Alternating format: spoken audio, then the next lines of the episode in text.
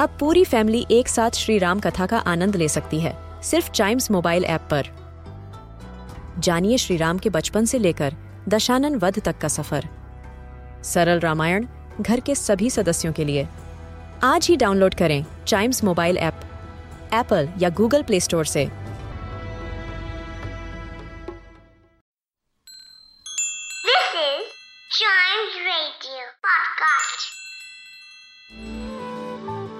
भगवान कृष्ण का बाल रूप मोहक भी है और चंचल भी। आइए सुनते हैं इनके बचपन का एक रोचक किस्सा।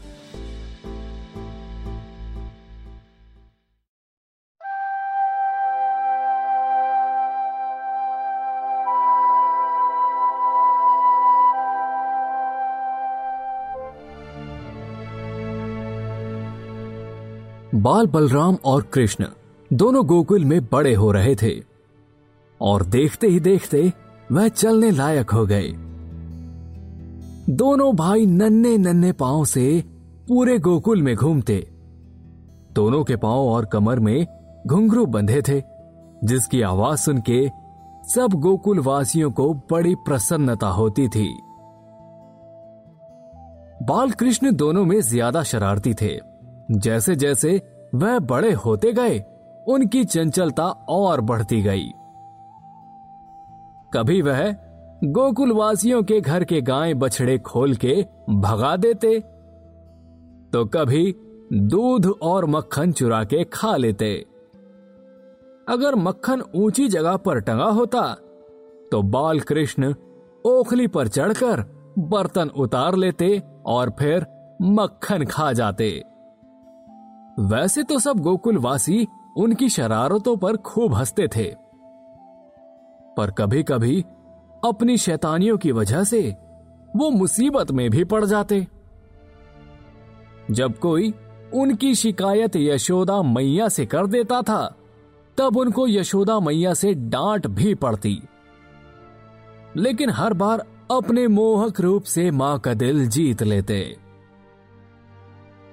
पर एक दिन ऐसा आया, जब बलराम दूसरे ग्वालों के साथ यशोदा मैया के पास बाल कृष्ण की शिकायत लेकर आए और बोले माँ कृष्णा ने मिट्टी खाई है। यशोदा मैया हमेशा बाल कृष्ण को ऐसा करने से रोकती थी। यह सुनते ही उन्होंने डांट के कहा क्यों रे नटखट? तू बहुत शैतान हो गया है। देख आज तो दाऊ भैया भी तेरी शिकायत कर रहे हैं। बाल कृष्ण यशोदा मैया से बोले माँ मैंने कोई मिट्टी नहीं खाई। इस पर यशोदा मैया ने कहा अच्छा तूने मिट्टी नहीं खाई?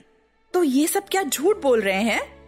बाल कृष्ण ने तुरंत कहा मुझे नहीं पता पर अगर आपको मेरी बात पर भरोसा नहीं है तो आप खुद ही मेरा मुँह देख लीजिए। यशोदा मैया बोली अगर ऐसा है तो ला खोल अपना मुँह। मैया के ऐसा कहते ही बाल कृष्ण ने अपना मुँह खोल दिया।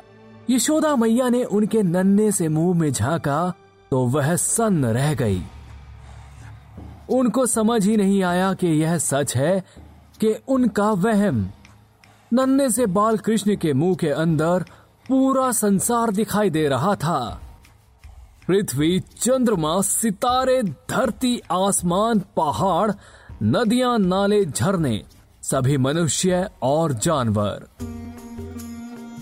यशोदा मैया यह नज़ारा देखकर चकरा गई। वह समझ गई कि उनका लल्ला कोई साधारण बालक नहीं, बल्कि इस जगत का पालनहार है। उन्होंने बाल कृष्ण रूप में भगवान को प्रणाम किया। अपनी मैया को इस प्रकार अपने सुध बुध खोते देख बाल कृष्ण ने अपनी माया से यशोदा मैया को यह पूरा वाक्य भुला दिया। अब इस सारे जगत को अपनी सच्चाई बताने का समय नहीं आया था। और बाल कृष्ण अभी कुछ देर और माँ के लाड़ और प्यार का आनंद लेना चाहते थे।